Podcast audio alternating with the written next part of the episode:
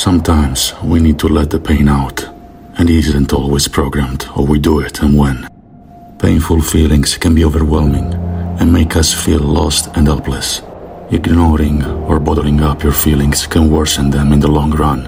Everything that hurts you, find a way to overcome it. Unexpressed emotions can take a toll on our mental and physical health, leading to further problems. We all deal with pain differently, so it's okay if we are not able to understand or make sense of it right away. Everyone experiences pain in a unique way, and no one should be judged for the pain they feel.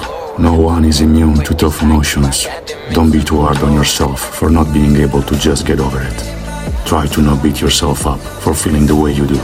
The most important thing to remember is that it's okay to let the pain out.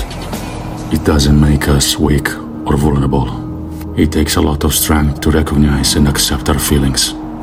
Never think in problems, think in challenges, because a positive mindset is half the battle. Let your pain out and give yourself permission to heal and move forward.